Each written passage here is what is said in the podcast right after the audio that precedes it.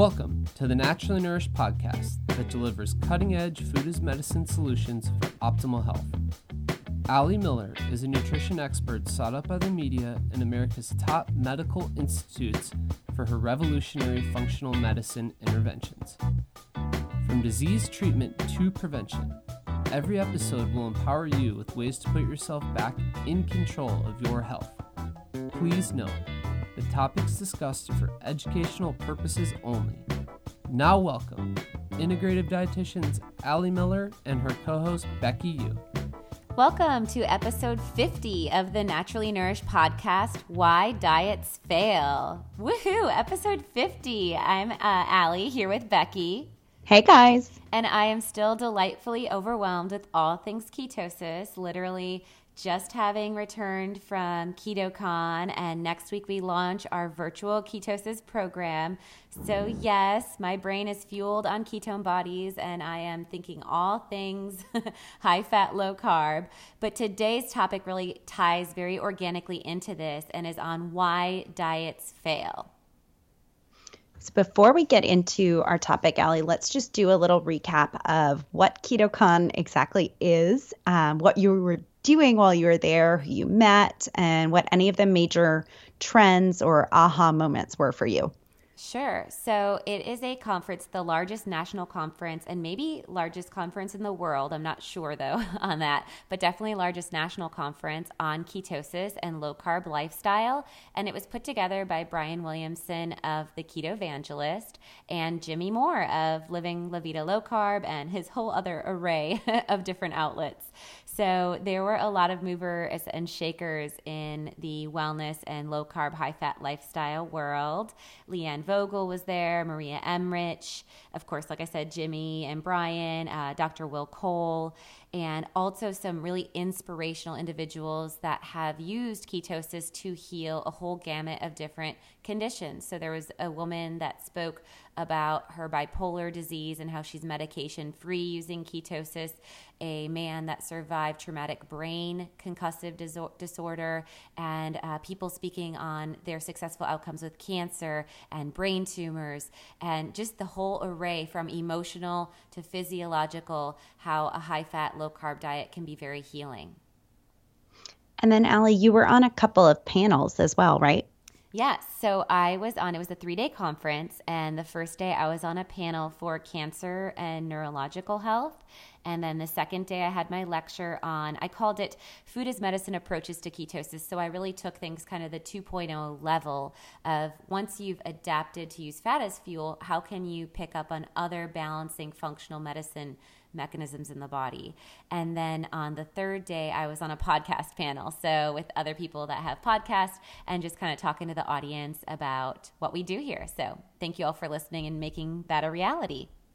Awesome. And I think we'll have some amazing guests, and you'll be having some guest spots on other podcasts just coming out of all yes, of that synergy. So much fun synergy for sure. That's the word. And even meeting individuals and people. I, I loved meeting a lot of listeners and, and readers of the Naturally Nourished Cookbook and readers of our blog, Becky, and listeners of the show. So it was just really cool. A lot of hugs and positive vibes and feedback that, you know, th- this buzz of our launch of our program next week is you know moving in the right direction and i think we only have about like 20 spots left and i'm pretty confident it's going to fill by the end of the day tomorrow so all all good exciting things on the horizon Awesome. Well, I didn't get to be there this year. I definitely will put it in my calendar very early for next year. Um, but I was out of town last week for back to back weddings.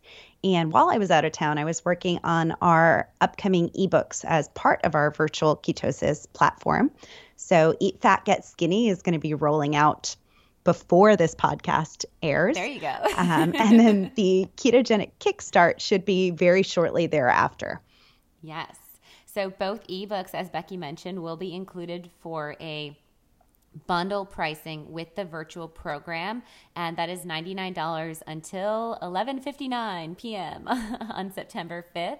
So make sure you go to alimillerrd.com backslash ketosis hyphen class to get details and snag one of the last couple spots in the program. And then after Tuesday night, it's going to go back up to the full price of $199. So $100 off for the next 48 hours. I have to say 199 is probably still a deal compared to when For we used sure. to do the classes in yeah. our office. oh, and this is value packed. So I think it's definitely. I think we have a value of 450, and that's not super inflated. It's a pretty direct value. And then if you miss the the timing of the class starting September 12th, you can get the ebooks on their own, and they will be available in a bundle price as well, or 19.95 per ebook. So resources regardless of when you're listening, and then we will launch our next program again in January. Perfect. So, so much exciting stuff on the horizon. Yes, and yeah. with all of this, I want to get into today's topic of why diets fail. Um, so, I know that you really think of yourself, Ali, as a dietless dietitian. So, let's start there. Why are you anti diet? Yes. So I really believe in many ways that health can be at every size. And I look so much more at biochemical markers of disease, inflammatory markers. I look at the structure of the body, the symptoms of the systems, excuse me, of the body. And then beyond the systems, what symptoms are being expressed.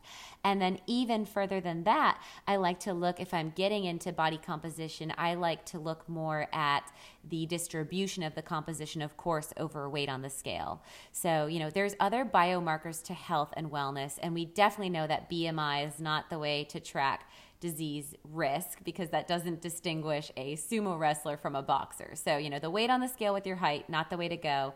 If anything, composition would supersede.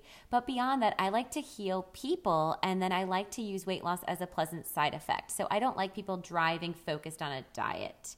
And that's the reality. Diets don't work. I mean, the first three letters of the word diet are D I E. Uh, and you often feel like that during the process. I remember in my I hate to say it, but it's true. My high school days and then definitely early college days, watching calories and doing different kind of tricks with myself and the reality is any form of a diet there's typically a timeline associated with it and it's human nature to look beyond the endpoint so you know when i finish this program or whatever this is, I can't wait to have a pizza or I can't wait to rebound and have XYZ or, you know, a cheat day or something like that. So, you know, that restrictive over restriction typically leads to overcompensation for sure.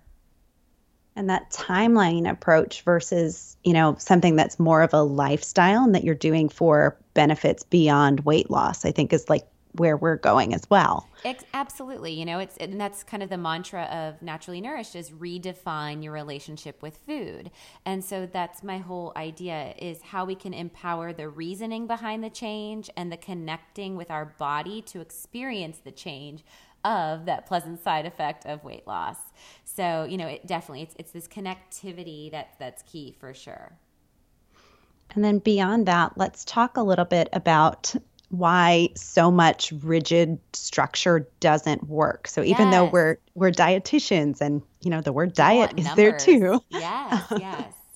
Yeah, so you know, I think that it's important to have some amount of structure, and with everyone, they're going to define this differently, and that's the same way it goes with accountability. But structure is not real life. You know, you can't have the same amount of exchanges of carbohydrates, fat, and protein every day of the week because that's just not real life. On a stressed day, you're probably going to want to eat a little bit less to give your digestive system a rest. And then on a relaxed day, you might want to eat a little bit more. You need to understand success to get successful outcomes the why versus the what. So, why am I choosing certain foods in this method of eating, I suppose, and how those foods metabolize or respond in my body? And then if I'm trying to determine what foods are in those categories, it's really using more of like an exchange list and understanding how foods are categorized than a direct A plus B equals C meal plan. So I really like to be using an exchange list with clients and then fluctuate ranges more so that the client can be intuitive with what their body needs on those given days. Sure. So we know if we don't have bell peppers on a certain day, there's something else we could exchange it for exactly. in a similar amount. And it doesn't need to be this perfect, shiny meal plan where we eat the same thing every day. Totally, totally. I think that's a great example. A lot of us, that's why we don't cook. You know, we get tripped up by the ingredients required. And if we don't underst- understand structurally what can be exchanged for something else, then, you know, we can get into a big issue of, of kind of finding things that balance in a similar way for a replacement. Sure. So let's talk about um, why dieting kind of creates this unhealthy relationship with food. And then beyond that, why you actually don't recommend having a cheat day. Yeah, you know, I mean, I, I, think it comes down to first accepting our love for food. It, it, that is human nature. Food creates connection with community, food creates connection with the earth. I mean, our cycle of life. And that was a big healing process I had becoming an omnivore for sure. But, you know, food brings joy. There's nostalgia within food relationships. It's used in celebration and in sorrow. And, you know, I really believe that food shaming and quote unquote bad foods or, or compartmentalizing things in a do not eat uh, creates a root of disordered eating and the foundation of a poor relationship with food. So, although I don't accept food like substances, that's kind of in its own world because that's not food. so, just to be said, non-food I, I would i would categorize as quote unquote bad but i think all real foods do have a place. And then Ali, let's talk more about the mind body connection here. Yeah so you know when we call things quote unquote bad, like let's say chocolate cake, I think is a good example, that creates this deviance within consumption. And human nature also likes deviance. You know, you often will say, like, hey, don't look at me, I'm changing. And the human reaction is, what? And you look, you know, it's like whenever you're told not to do something, that creates desire sometimes because of that restriction. So, in order to really make harmony with your body and satisfy cravings, you want to connect with why you have that craving, and then you want to honor your body with a mindful indulgence. So, this is going to be a conscious consumption of a food that may be higher in carbohydrates or calories or sugar, as long as you're mindful and enjoying the process.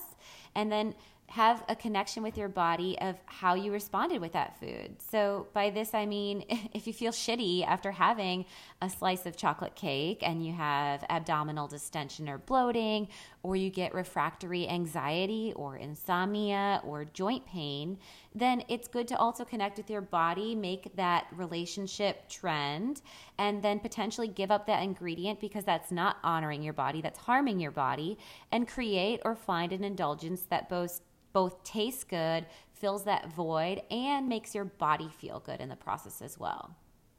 Sure. So maybe instead of chocolate cake that, you know, contains gluten and a whole bunch of sugar, we could do a chocolate avocado mousse. Um, we have Absolutely. a whole section in our cookbook that's it's called mindful indulgences or indulgences, right? Yeah, yeah. Indulgences. And, and they have their place. That's why I really was focused on putting that as a section of the Naturally Nourished Cookbook for sure. And you know, metabolically and hormonally and different times of our life cycle, we're going to need more indulgences than others. So often, you know, if we're going through ovulation as women that are cycling or that premenstrual time, right, a couple days or during the early couple days of our cycle, that's when we want things like cacao, which has more magnesium, and we're going to have a little bit more need for serotonin support. And so these are times that it's okay to honor that craving, but find something that nourishes and provides provides nutritional density and therapeutic compounds versus harmful or deleterious. That's the goal. So really we'd be looking kind of at, you know, the whole picture of what's going on stress wise, what's going on in the gut or state of disease. We'd be looking at our weight loss and metabolic goals. And that's when we determine whether um, an indulgence with a natural sweetener might be allowed or not. Yes. And, you know, a different phase of life, a different goal with weight loss, right? I mean, that's a total thing to take into account as well. Are you looking at maintaining your weight or actively losing weight? And then, absolutely, stress levels, even the temperature outside is going to play a different role in what we crave. You know, we might want more raw, crunchy, salty versus warm, nourishing, tonifying, grounded foods. And we want to be able to satisfy that need. And that's what makes this a sustainable transition of redefining our relationship with food versus a crash diet. You know, you can't outmuscle the brain. You need to make peace with what it craves and find something that works within your current parameters versus have that dangling carrot of when I finish this program, I get that. You know, whatever that is that you're salivating on, create that in your current approach and make it work harmoniously. Sure. And that's what really makes it a sustainable approach versus something that you're going to, you know, yo yo with for the rest of your life. Yeah, absolutely. So, getting into the meat of today's discussion, um, let's talk about three reasons why listeners might not be having success with weight loss.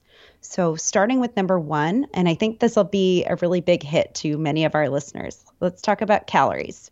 Yes. So it is not about the calories. And take this further it is not always about an energy deficit equation. so, you know, you may have heard us going into macronutrients, and, and that's really the importance of eating ample protein and good fats, and, you know, the importance of restricting carbs, of course but it's not this one plus two equals three type of equation that you may have been told by other people. so we focused, yes, on ample protein, good fats, and how they function differently in the body. Um, so starting there, Ali, how does the body actually lose weight?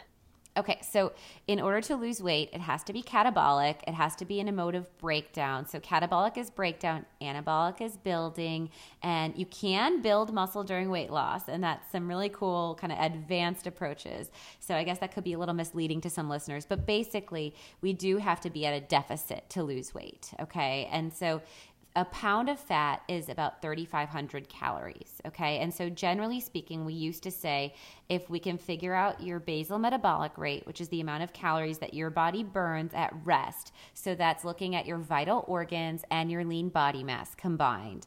That's what's going to determine how many calories you burn. And then your, there's your activity factor on top of that. So, for most women, their basal metabolic rate is actually somewhere around 1,000, maybe 1,100 if they're lucky, maybe 1,300 or so if they have a lot of musculature.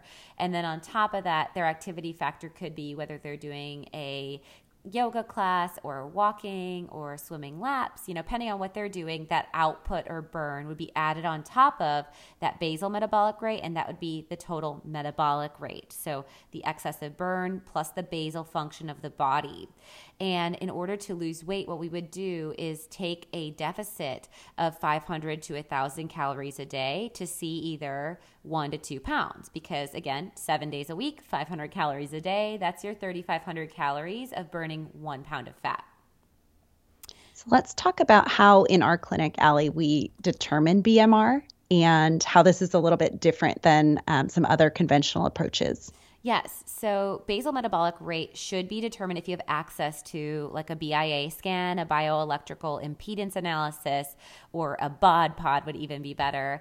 Um, and these are going to look at our body weight of muscle or dry lean mass and then also taking into account those vital organ tissue. And that's going to really give us what's burned. So, based on the composition of the individual, someone that weighs 130 pounds on the scale, the individual that has more muscle mass is going to have a higher basal metabolic rate than the individual that has more fat mass. And that with weight loss is really what plays the turnkey solution of sustainable outcomes. So, if we're talking about, like, let's say, Weight Watchers or other programs that have just clear cut points, if you will, or calorie restriction, what they're looking at doing is putting you at that 500 to 1,000 calorie deficit, either usually like a 1,200 calorie meal plan or an 800 calorie meal plan.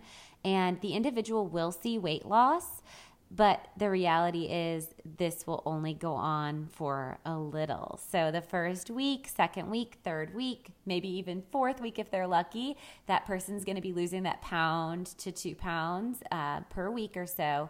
But eventually, the body is smart and the body has survival mechanisms, and the body is going to lose from muscle, which is going to bring down that metabolic rate, and also lose from water, which is neutral. And this is going to, though, reduce that basal metabolic rate as a survival mechanism and plateau our weight loss and then drive regain or increased body fat storage. Got it. And then it kind of becomes this vicious cycle where your BMR is lower every single time you restart that diet. Right. And, you know, so then what you were successfully seeing results at, now you're starting to gain weight at, and then you get further frustrated and you go into oh, full on screw it mode.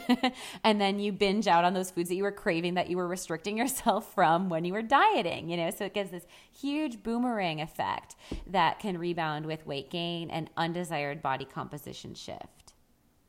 Sure. So let's bring it back then, Ali, to the role of macros and, and how that plays a role with sustainable weight loss. Yeah. So, you know, macros definitely have a role within this, and this is a really big piece of the puzzle. So, you know, our general optimal eating, if you've checked out our, our episode called Optimal Eating on the podcast, or you've taken my virtual optimal eating course, you know that we emphasize on feeding the muscle to maintain that basal metabolic rate and then reducing carbohydrates because the carbohydrates are what's going to drive with a spike of blood sugar increased body fat storage. So carbohydrates break down to glucose in the body.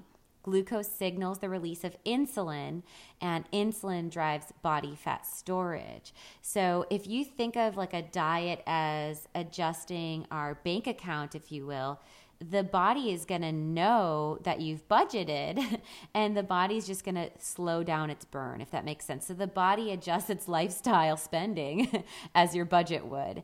And, and so this is the importance of having balanced macros. But even further if you're ding-donging insulin response even going low glycemic um, but not using full-on fat as fuel then that body may go into that preservation starvation mode and you may get hindrance with your metabolism so going higher fat has actually shown can increase metabolic function in the body and have beneficial influence on satiety, so satisfaction, less calorie consumption. And then if we go super high fat, low carb, like ketosis, we actually reduce that insulin response and the body gets to go into the fat as fuel rather than living on a low budget. So the body all of a sudden says, hey man, there's this extra savings account that I can spend and I don't have to budget my burn. So the metabolic rate does not lower with the ketogenic diet because the body can use fat as fuel. So every pound of fat you have on your body is an extra 3,500 calories that you don't have to consume, but your body can burn in abundance. Got it. So let's talk, Ali, about the frequency factor here and how that plays a role. Yeah. So frequency can be messing up your weight loss. So, beyond total carbs, frequency can be messing up your weight loss because you're constantly dinging that insulin response. And so this is where we're starting to see a lot of benefits with fasting or kind of breaking up the timestamps of consumption. So the more frequently you eat, you know, we've probably been told that by many people, the more frequently we eat, the more we're dinging that insulin, which is telling the body store excess fuel as fat and we're being fed so we can use this food and if we get less food, we should just restrict our use of fuel. So being told we should eat every three to four hours, and you know, I even say that to clients sometimes might not be the best approach for everyone. Right. I, I mean, it, it's my it's my default is to tell people to eat frequently, and and also to break the fast. You know, that's what breakfast is: breaking the fast within the first hour of rise. And and this still stands true when we're using glucose as fuel. So if we're using glucose or blood sugar as fuel, which is almost everyone listening, unless they are doing ketosis as their approach, uh, when we're using glucose as fuel, we use glycogen in the liver and muscle and go through a process called gluconeogenesis, or basically the liver can make sugar and dump sugar into the bloodstream if we're not eating. So, you know, for that sense, if we're using glucose as fuel, eating every three to four hours can prevent the liver from having to work and dump sugar into the bloodstream.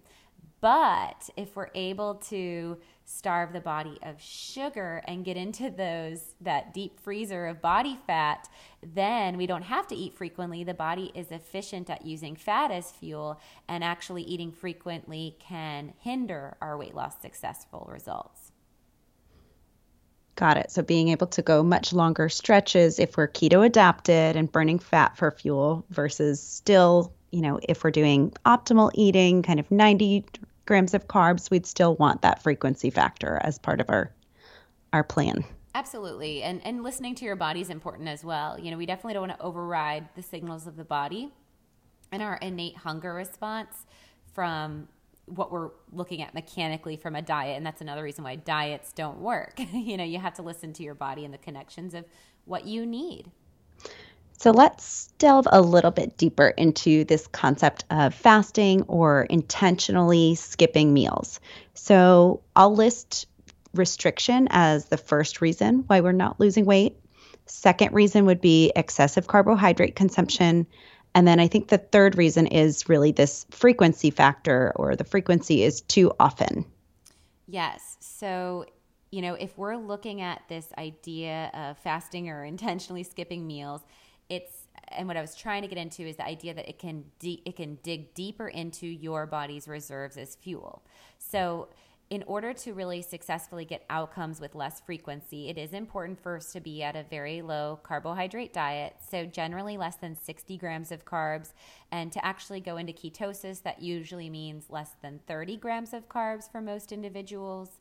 And when we're able to use body fat as fuel, that budget kind of concept that I referenced is irrelevant. So if you think of a refrigerator, Dr. Fung, Dr. Fung uses a really great uh, example of this, of this refrigerator, and I mentioned the deep freezer, right?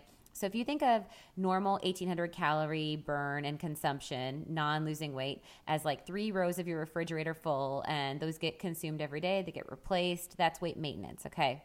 If you look at a diet of removing one row of food, so maybe that's a 1200 calorie restriction, you're consuming the 1200 calories, maybe you're burning at 1800 calories because you're exercising and such. And yet your body is going to, as I mentioned, adapt to only two rows of food. And that's where that metabolic response reduces. Beyond even the loss of muscle, there is some hormonal influences that shift for survival to reduce your metabolism with calorie restriction.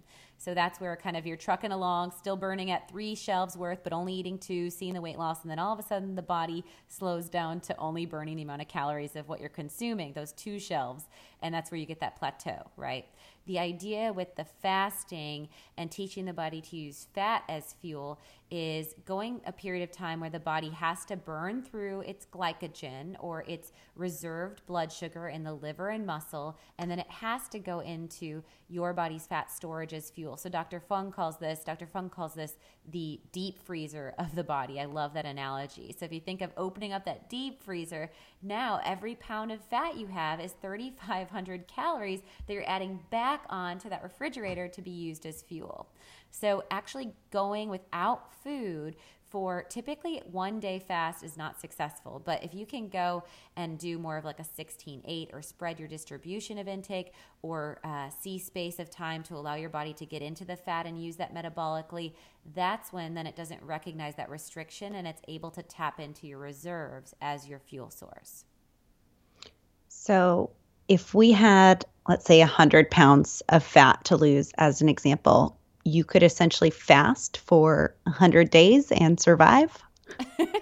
Essentially, this is true. Yeah, this is what a lot of the books on fasting are saying. I don't recommend that clinically speaking, and you'd have to have a really badass electrolyte balance, you know, going for you, and definitely be drinking water and uh, definitely be on an array of micronutrients. And that's where I would say, you know, going no longer in in my opinion, uh, and I have just not seen up to date. I'm not an expert on fasting, but you know, I really recommend more using fasting as a tool in your day to day function. But yes, in theory, that's true. And so, you know, your body, you know, when you're practicing fasting in the morning, you can do this by having a fat bomb, or if you are fully keto adapted, you might just have black coffee and allow your body to go into its fat reserves. And you may envision yourself eating, you know, steak, eggs, potatoes, you name it, and that's just from your own body fat. Especially an individual that has more than 30 pounds of weight loss to lose, they definitely have reserves where their body is actually able to effectively use their body store as fuel. And that goes so much against what we've heard for so long with dieting, right? Don't over restrict. You're going to, you know, slow down your metabolism. The reality is if you over restrict while you're using carbs in your diet, so a fat restricted, calorie restricted diet, is not going to be successful because the insulin is constantly going off and telling the body that it can't get into the fat as fuel. If you starve your body of sugar, then you starve your body of insulin, then the body can use fat as fuel and having infrequency of eating is going to be the best tool to get best weight loss results. Okay, that makes a lot of sense. And then instead of 100 days without food, the more sustainable approach would be something like three days of intermittent fasting with a 16 hour window of no food, right? Right. And I mean, as people advance, and again, based on the amount of weight they have to lose, I know Dr. Fung does extensive fasting, like five, seven days, you know, in his clinic, but that's metabolically monitored. And that's something that, yeah, could be a tool as opposed to bariatric surgery when we're talking about significant weight loss. But generally speaking, for most of our listeners that are looking at just wellness, we're talking about more of, yes, removing food from the diet for a 16 hour window, maybe a 20 hour window would be pretty aggressive, and only eating for a four hour window. Uh, and that's just really going to depend on the individual and where they're at metabolically. But definitely teaching the body to be able to use your fat stores as fuel is a turnkey solution for sustainable weight loss success. Okay, so let's just recap on this. Is this possible then without ketosis to get into this state of intermittent fasting? So you can intermittent fast without ketosis. Yes, absolutely.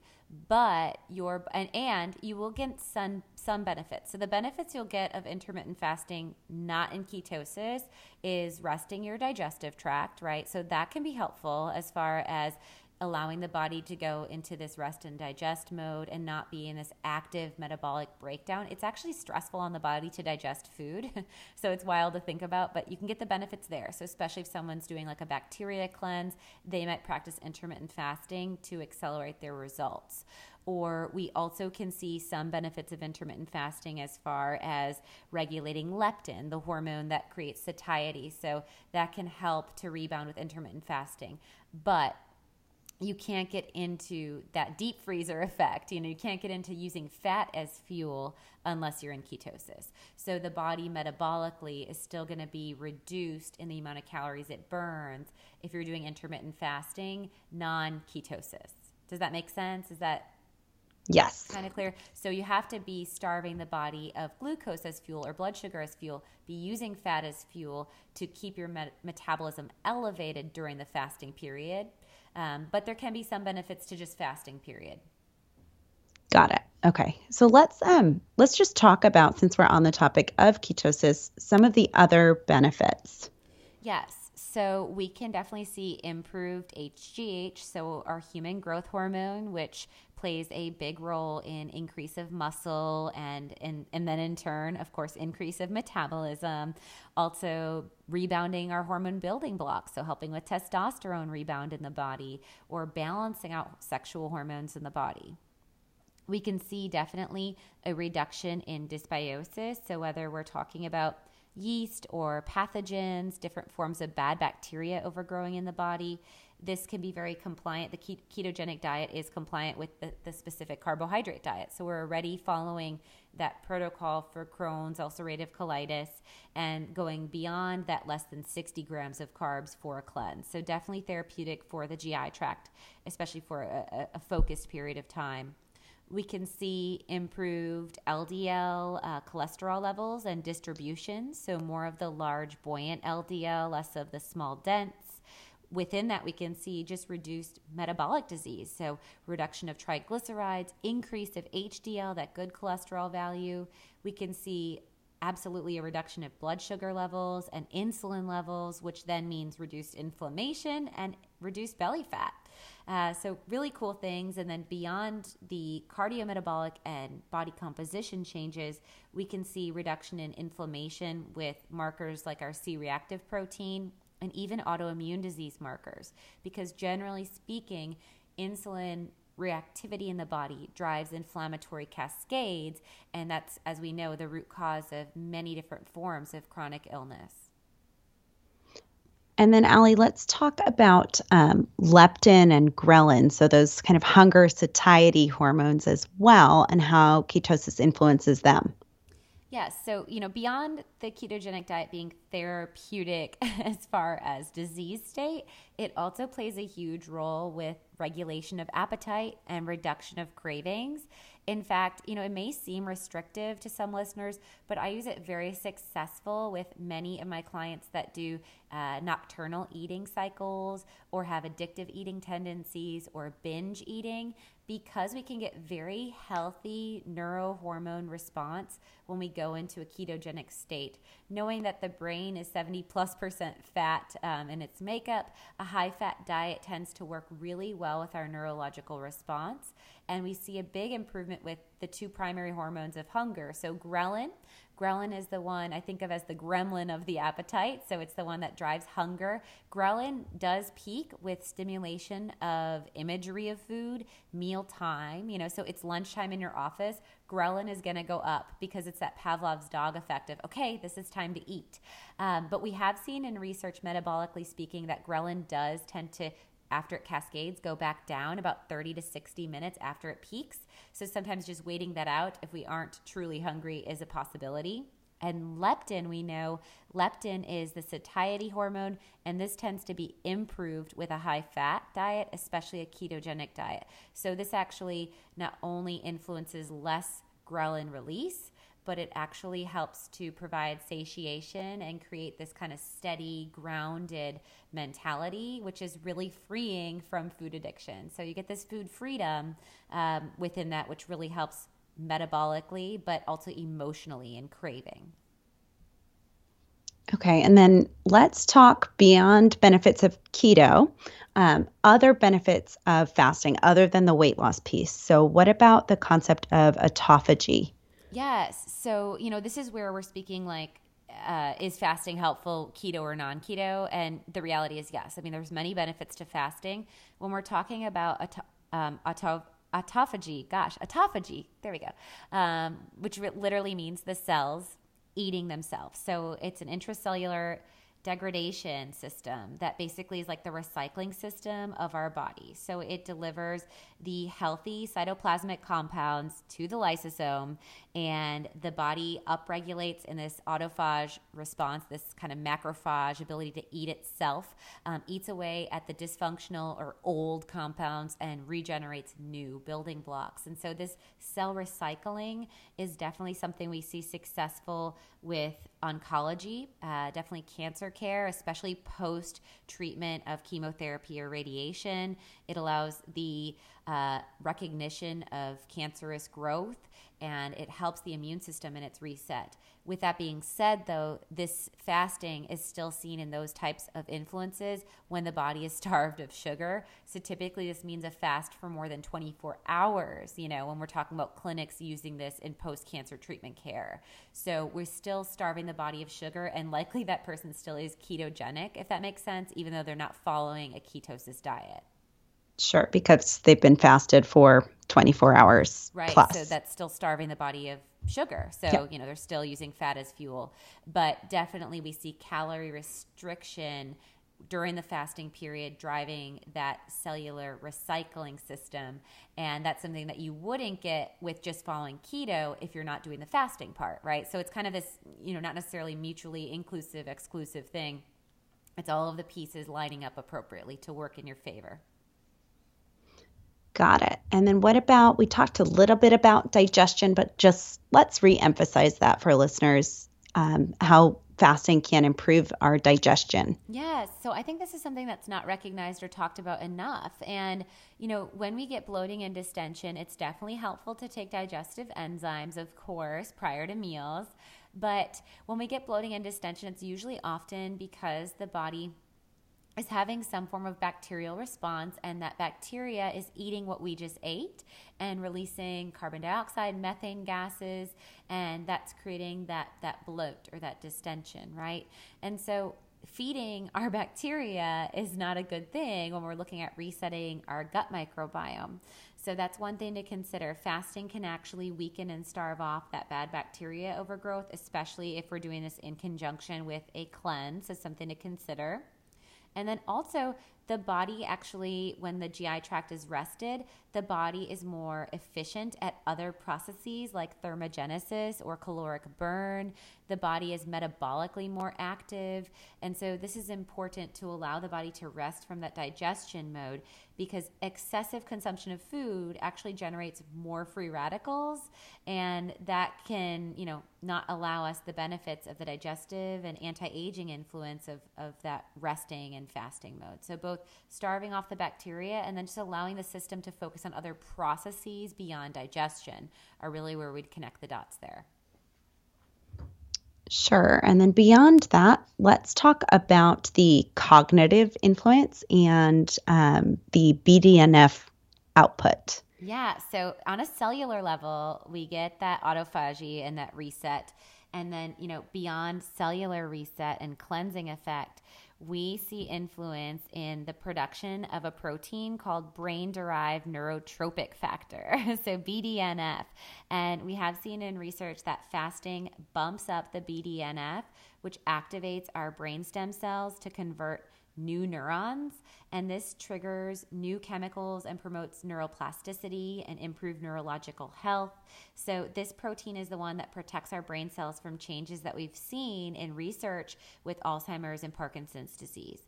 So, definitely giving again that rest from constant digestion and allowing the cellular reset, but also allowing that fasting period of time for this neuroplasticity and that BDNF to peak is going to help with cognition and neurological conditions.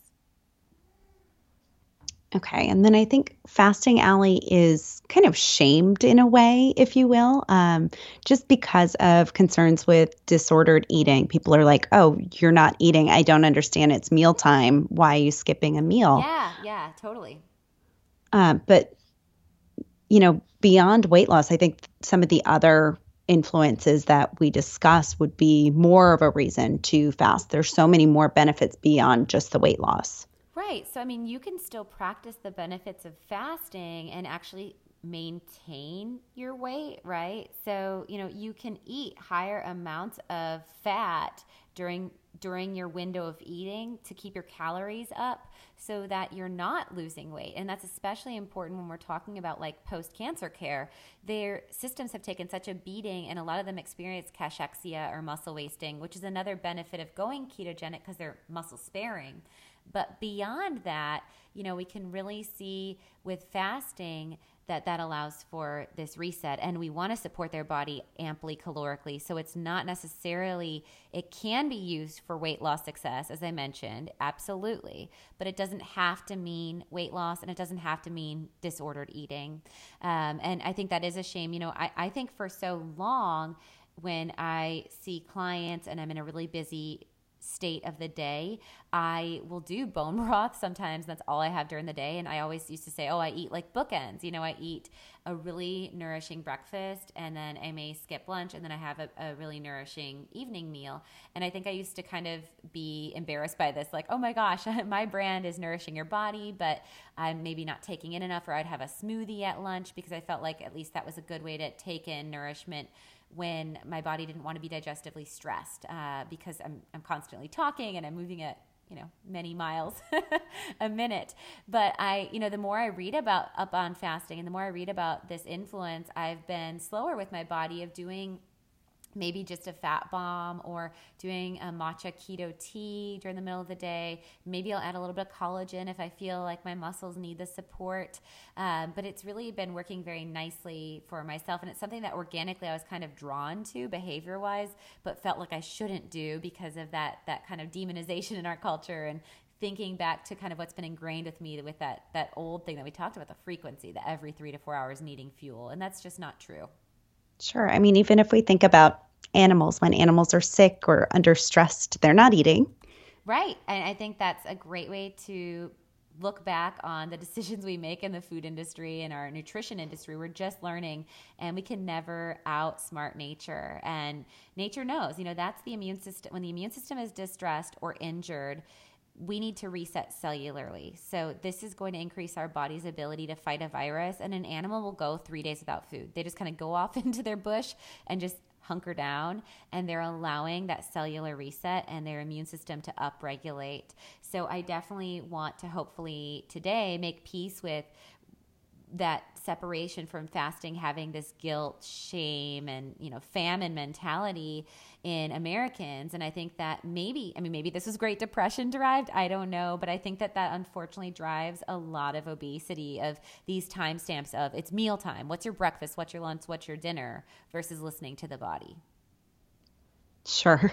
And I really think we need a whole other episode on fasting. There's just so much here. Um, but let's, real quick, before we wrap up, talk about what intermittent fasting, um, how it differs, I guess, from a fast per se, and what a typical layout in terms of the hours and maybe even what the food would look like. Sure. So, fasting you know, eh, the term fasting could be any period of time without food. And, you know, in the medical field, we've been using fasting as far as like when we take fasting blood eh, to look at lipids. Uh, we've been using that to look at the chemistry of the body. But often, again, that American mentality that we need this structured breakfast, lunch, and dinner hasn't allowed much to be seen on a positive light. Uh, but fasting for spiritual or religious reasons has been done forever. Um, I, I, I, don't know an accurate date, but I just know that it's been practiced forever. And so this would be typically in most religions like a 12 to 36 hour period of time. So for some uh, religions, they actually go even upwards of 72 hours or three days with just doing water. And for some, uh, different religions, they even do no water during 12 hour windows or such. So, you know, the pros and cons of this if it's just a 12 hour fast and you're using a lot of carbohydrates in your diet leading up to that, often a lot of fasts are broken with foods like dates, which wouldn't be my favorite, right? Because you're getting a really high blood sugar spike. Um, and that's just kind of some Middle Eastern cultures and what have you. But we can get blood sugar irregularities with fasting, especially in the first 12 hours of a fast. If someone goes beyond that, as we discussed, even if they were eating carbohydrates, they're probably going to strain their body of the glycogen within that 24 hour period, and then they will be making ketones. So their blood sugar irregularities should stabilize. But it could cause blood sugar irregularities, you know, if you're going an extended period of time, multiple days, and your body is not adapted to know how to use fat as fuel. So that's definitely a con. I think we've named en- enough pros, so I won't go into that. And then, you know, when we're talking about a intermittent fast, this is typically cycling in the body. So you can do an intermittent fast. The most popular, I think, is a 16-8, uh, where you'd go from like 8 p.m. until noon the following day. So that would be 16 hours. You know, 8 p.m. to 8 a.m. is 12, and then add four onto that, 8 p.m. till noon the following day without food. And then you would have a uh, lunch and then maybe like a protein shake and then a dinner. That's how we actually start in our ketosis program to just kind of give people a taste for the rhythm of what fasting feels like. And in that program, we do use a fat bomb in that morning period of time. So they'll do like a keto coffee or tea where they'll add grass fed butter and coconut oil, pure fat, to a non uh, caloric liquid so that they're better able to get into the fat fuel as the fat stores as fuel, excuse me, and get fat into their body to help with satiety and help with hunger. So a 16-8 could be done with a fat bomb or without, but basically that's 16 hours without food, 8 with. You could take that a step further and go to an 8-6. 18 6, excuse me, where you do 18 hours without food, 6 hours with. So that would just be a tighter window where, where you would maybe only eat from noon until 6 p.m. and then start your fast again. And then you can even intermittent fast for 24 hour cycles. So, some people that are doing keto will do Sundays as their full day of intermittent fasting, and then, you know, they eat regularly for an eight hour window the rest of the week. So, it's really kind of different strokes, different folks, depends on what you're working with, with your body composition what your body's doing as far as its production of ketones, if you're even in ketosis, and you know all those things are taken into consideration of what type of fasting we would use.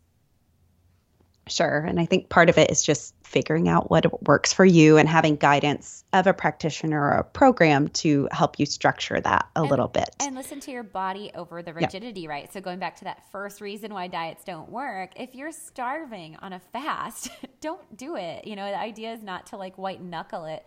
The idea is to allow yourself the cellular reset and actually to get into the diet state where you have that food freedom again where maybe you truly innately don't have hunger response and it feels very natural to do this. So I, de- I, generally even when i'm doing my ketosis program i generally have people wait until week two to jump into the intermittent fasting even those 16 eights just because i want their body to find their rhythm and not experience this restriction right off the bat Sure, if that makes sense.